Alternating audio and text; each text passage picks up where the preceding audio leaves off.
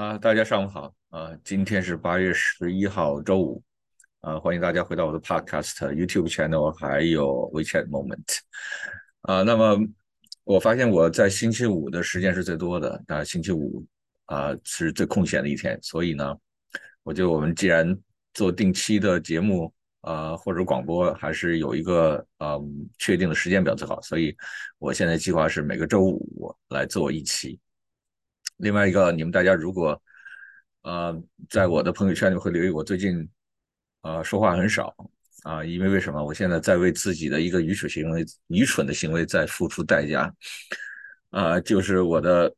手腕子摔骨折了，还好是左手的手腕子，啊，所以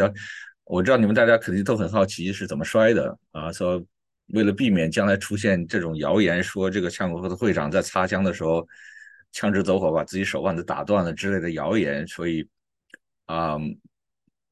我告诉大家我是怎么摔的啊，我是跟我儿子赛跑的时候不小心摔了一跤，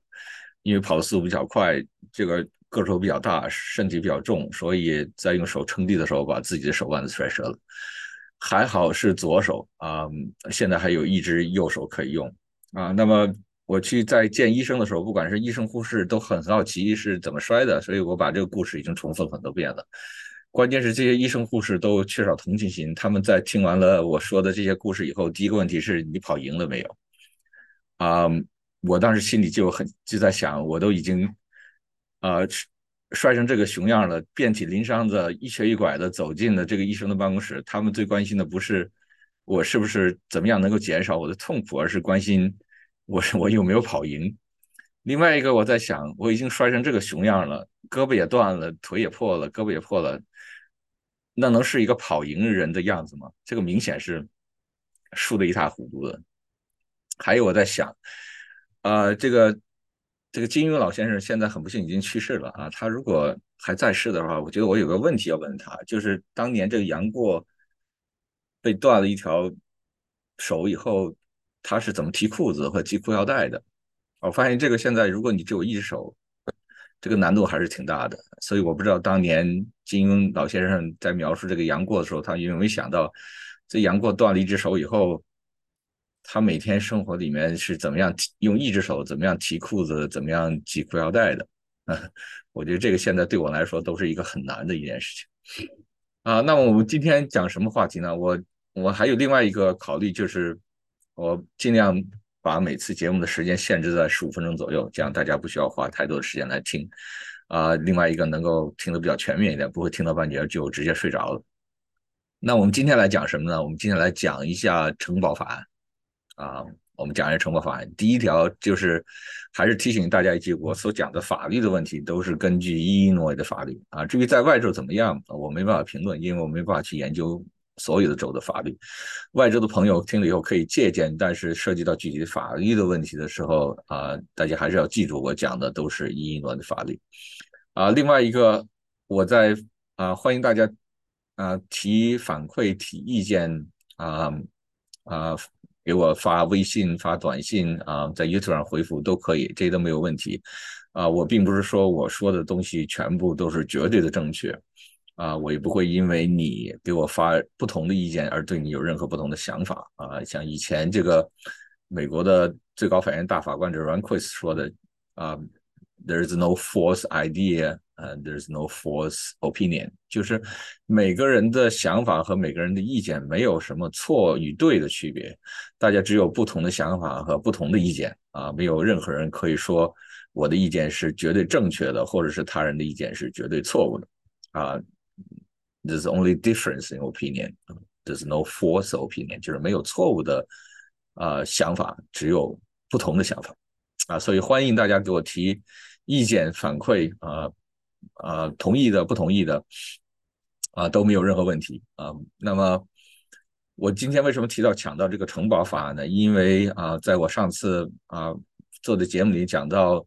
针对啊小业主来说，开店的人怎么样防止。啊，现在越来越猖狂的抢劫的、零元购的，或者是有这无家可归的人赖在店里不走的情况，怎么样来对付？啊，中间有啊，听众问到了伊诺的城堡法案的问题啊，所以我当今今天呢花一点时间给大家解释一下。另外一个，我在呃上一次这个节目里面讲到的这些事情呢，我不是给大家啊做了一个计划，或者是给大家设计了一个作战方案之类的，我只是啊提醒大家，如果啊，那么你在碰到这种情况下，当然你是有两种做法，一个是什么都不做啊，把这件事情最后交给保险公司来进行赔偿，这是你的一个选择。那么如果你没有保险，或者是如果你像这个当呃我们放那个录像那个印度店员已经到了忍无可忍这种地步，或者是你已经完全不能容忍这些人来随便侵犯你的财产，那么如果你要采取行动，你可以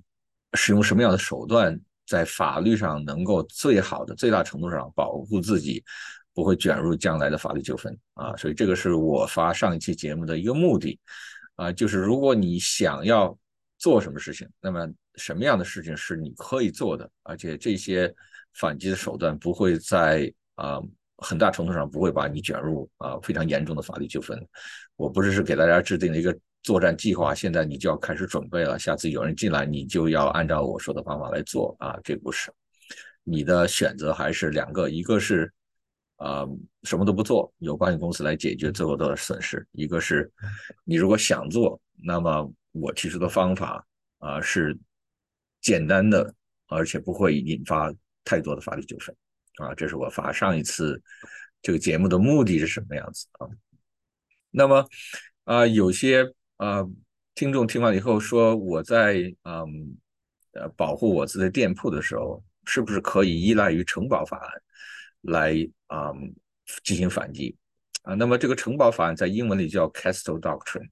Castle Doctrine 实际上是一个非常啊简单的、非常广泛的描述啊。它的如果你用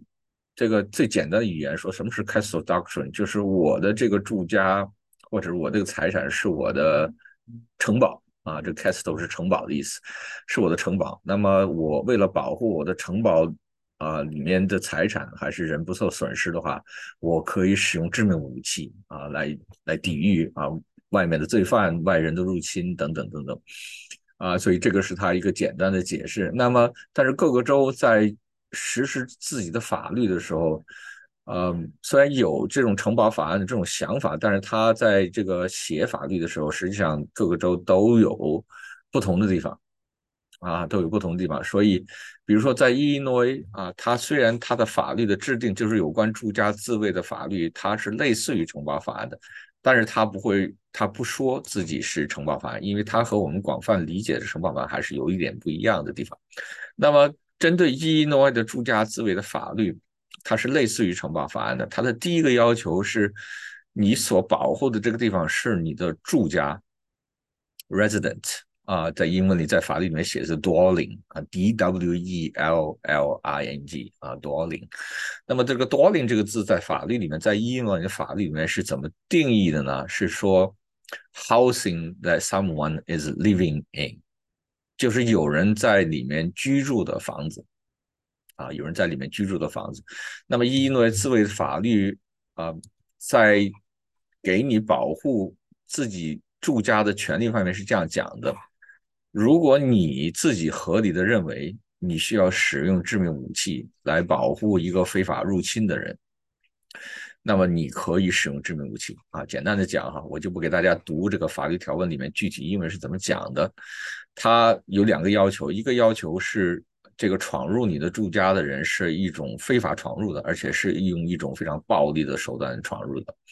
第二个要求是你自己合理的认为。你需要使用致命武器来保护住家里面的人身安全、财产安全，或者是制止一个马上有可能发生的在住家里面的犯罪行为啊，那么你可以使用致命武器。所以它这里有两个要求，一个是你自己的合理的认为 （reasonably believe），reasonably believe，你自己合理的认为你需要使用致命武器啊。第二个是。呃，你所针对的对方是非法闯入的人啊，他闯入住家的这种方法是暴力闯入的，在不经过允许的情况下暴力闯入的。那么，伊诺伊的这个保护住家的呃法律的第一个要求就是，这个一定是你的住家啊，这个一定是你的住家，就是有人居住的地方啊，有人居住的地方。那么在通过一系列的案件，怎么样来证明这个地方是有人居住的啊？那么首先，当我们说到有人居住的地方的时候，这个时候就排除了商业啊这种地产，就是啊店铺啊、仓库啊、啊办公室啊，就排除在这个伊诺伊的城堡法案之外的啊。那么因为它不是有人居住的地方啊，所以伊诺的这项针对这个财产的保护，主要是讲的住宅啊，住宅。那么在我们排除了这个商业地产以外，那么还有一些住宅，什么样的住宅是包括在里面的啊？比如说你自己买的房子，当然是包括在里面的；你租的公寓和房子也是包括在里面的。你嗯。出门玩的时候带的 RV 啊，拖的 RV 啊，这个是包括在里面的啊。你在外面搭的帐篷啊，这个也是包括在里面的啊。那么，但凡有人居住的地方啊，但凡有人居住的地方，你不一定是一定要是这个地方的 owner，就是你不一定说是我一定要是这个房产的主人，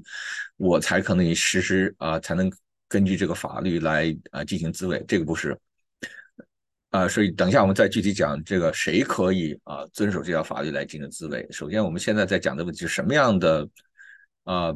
财产，什么样的房产满足了居英诺的法律要求，就是一定是有人居住的地方。啊，一定是有人居住的地方，证明怎么样证明有人居住？那么这里面需要有床、有卫生设备、有空调、有啊下水道上水的、洗脸的地方等等等等，这些才能证明是有人啊在里面居住的地方。所以这个排除了商业店铺在里面。那么有人经常问到的问题是：第一个，我的院子里算不算？啊，那么你的院子里是不算的。因为这个院子不是有人居住的地方，不是一个 housing，不是一个人居住的一个房子，而且很多情况下有人会误入你到院子里面，对吧？有人会错误的走过你的院子，比如说抄近道的人、送东西的人啊，小孩子踢球踢到院子过来捡球的人。前一阵子有一个案件，就是有一个小孩子把球踢到隔壁家的院子里面，结果跑到隔壁家院子里去捡球，结果被邻居一枪打死了。那么这就不属于合理的自卫。还有人经常问的问题是车库算不算？啊，实际上车库好像大家觉得这个问题很简单，实际上这个车库在法律上是一个相当复杂的问题，无数的案件就是在决定这个车库到底是属不属于这个车库属不属于你的住家的一部分啊。比如说有的案件说这个车库如果是和房子连在一起的 attached 是属于住家一部分，有些案件说，那么即使是 attached，必须要有一个门进到这个。Main housing 就是进到那个房间才算，有的案件的判决是说这个车库啊，如果是 detached 的，那么就不算。所以我们没办法给大家一个非常确定的这个结论，就是这个车库到底算还是不算。就是这个人如果入侵到我的车库里面了，那么我不可不可以依据伊利诺的城堡法案来进行自卫啊？所以我还真没有办法给大家一个非常确定的结论啊。所以我的建议是，大家在啊。住家自卫的时候，把这个车库排除在啊承保法案之外啊，就是要认为这个车库是不包括在自己住家的，因为法律上来说，这个是一个非常模糊的地方，没有一个非常确定的法律案件告诉我说这个车库在什么情况下是属于这个房子一部分，是属于住家的一部分。当然，如果是这个车库真有人住。比如这车库里面有空调、有卫生设备、有床，有一个人啊，每天都在这车库里面住，那么这个当然是算作一个住家。但大多数呢，车库不是用来做这个啊做这个用途的，大多数人车库都是用来，比如放车啊、放杂物的。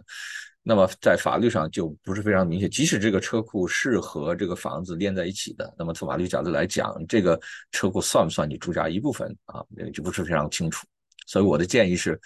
啊，这个车库，大家在考虑到是不是可以使用啊伊诺的承保法案作为自卫的时候，要把这个车库排除在你的住家之外。基本上，啊，伊诺的法律限制的你可以行使自卫权利，根据伊诺的类似于承保法案这条法律行使自卫权利，就是你的房子里面、你的住家里面啊，四面墙围起来的你的住家的里面啊。那么还有很多人问的一个问题是在什么情况下我可以？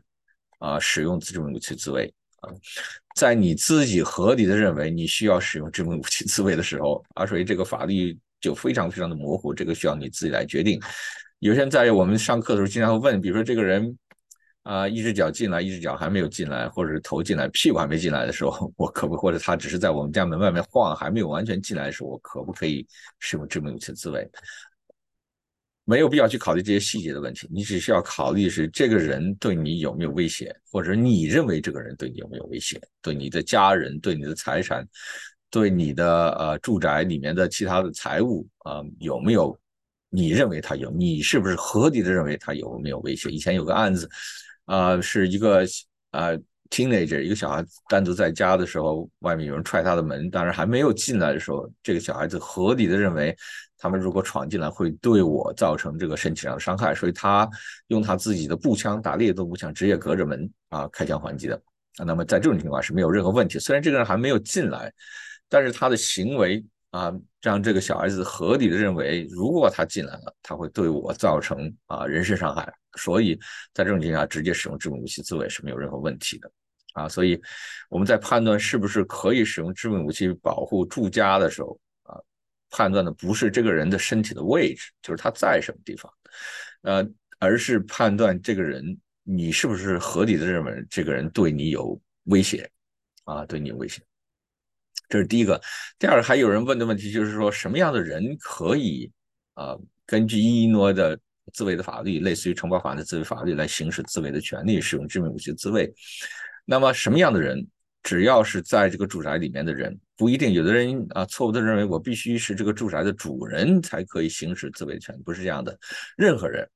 啊，任何在这个住宅里面，当时在这个住宅里面的人啊，不管是你家里的客人、你家里的访客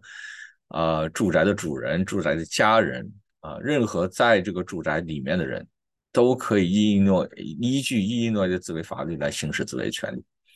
啊，法律绝不会限制说，在屋子里面的人在受到人身的威胁的时候，因为不是屋子的主人，所以不能使不能行使自卫的权利啊，这个是绝对不可能的啊，这个是滑稽的一件事，这个是绝对不可能的。那么我们以前在讲课的时候还碰到一些类似的问，就是这个屋子里面的人在自卫的时候，是不是应该有合理使合法使用枪支的证件？你要记住一点，就是在一个人在需要保护自己的身体或生命安全的时候，是不需要考虑任何证件的问题。啊，法律绝对不会说，这个人马上要被另外一个人枪杀或者是打伤，他手边有一把可以自卫的武器，但是因为他没有持枪的证件，所以他还不能使用这个武器来自卫。这将是一件非常滑稽的事情，所以法律里面是绝对没有这一条的。在个人受到人身的威胁的时候。这个人可以使用任何武器自卫，啊，可以使用任何武器自卫。比如说在住家里面，家里面的访客、家里面的老人、孩子或者妇女没有使用枪支持枪的证件啊，但是这个家里面因为有另外一位啊有持枪的证件，所以在家里有存放枪支。那么在家里面没有持枪证件的人，在受到威胁的时候，有人闯入的时候，有人威胁的时候，是绝对可以使用。家里存放的武器进行自卫的，即使没有持枪的证件。我在上课的时候经常给大家举个例子，呃，大家就明白，就是比如说你们家里有一门大炮，啊，你们家里出了什么原因藏了一门大炮啊，你们当然是没有储存的和使用大炮的证件的。那么当有人入侵到你家里的时候，你合理的认为你需要使用使用致命武器自卫的时候，你可以把这门大炮推出来，把对方轰死。啊，你用大炮自卫的行为是不违法的。至于你家里为什么藏了一个大炮，该受什么样的处罚就是什么样的处罚。但是你使用大炮自卫的行为啊是不违法的。啊，伊利诺伊实际上有另外一条法律，就是你如果在自卫的时候，如果你的自卫的行为是一个正当防卫的行为，即使你当时使用的自卫的武器是一件非法的武器，啊，你的自卫的行为都是不违法的，也不会追究你使用非法武器的责任。这个。啊，法案的通过是因为很多年以前，在啊 Highland Park 啊，在 Highland Park 有一个人在自卫的时候，他使用的是一把 AR-15，一把半自动步枪。那么当时他这把枪在 Highland Park 是一把非法武器。那么他当时在啊使用这把武器自卫了以后，就被起诉啊使用非法武器。所以在伊利诺伊当时就立法通过了一条法案，就是如果你在自卫的时候，如果你的行为被认定为正当防卫，那么你如果在正当防卫的过程当中使用的武器是非法武器，不会追究你使用非法武器的责任。当时这个法案在啊伊诺伊的州议会在讨论的时候，唯一的一个投了反对票的人，大家可以猜是谁？啊，是 Barack Obama，是后来变成了美国总统的奥巴马，他投了一张唯一的反对票。你们大家可以看出来，奥巴马是一个什么样的人。这个法案当年在通过的时候，投的反票的一个议员就是奥巴马，后来变成了总统啊，所以这个是一点小插曲啊。今天呢，我就给大家简单讲到这里啊，大家还是一样的，我们每个月都会有一次隐蔽取向证的课程，在隐蔽取向证课程，我会给大家详细的讲解伊诺伊的自卫法律给了你哪些自卫的权利啊。大家如果想了解更多的法律或看到一些实际的自卫的案例的话，可以找时间来参加我们的隐蔽式相证的课程啊！大家如果有任何不同的意见啊、想法反馈，欢迎大家通过微信啊、通过 YouTube 啊等等的各种渠道来告诉我啊！谢谢大家。